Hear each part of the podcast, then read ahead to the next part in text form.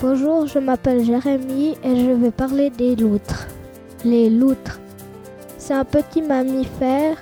Elles sont aussi victimes de la pollution de l'eau et ou de toxiques bioaccumulés par leur proie. La plupart des espèces ne vivent qu'en eau douce.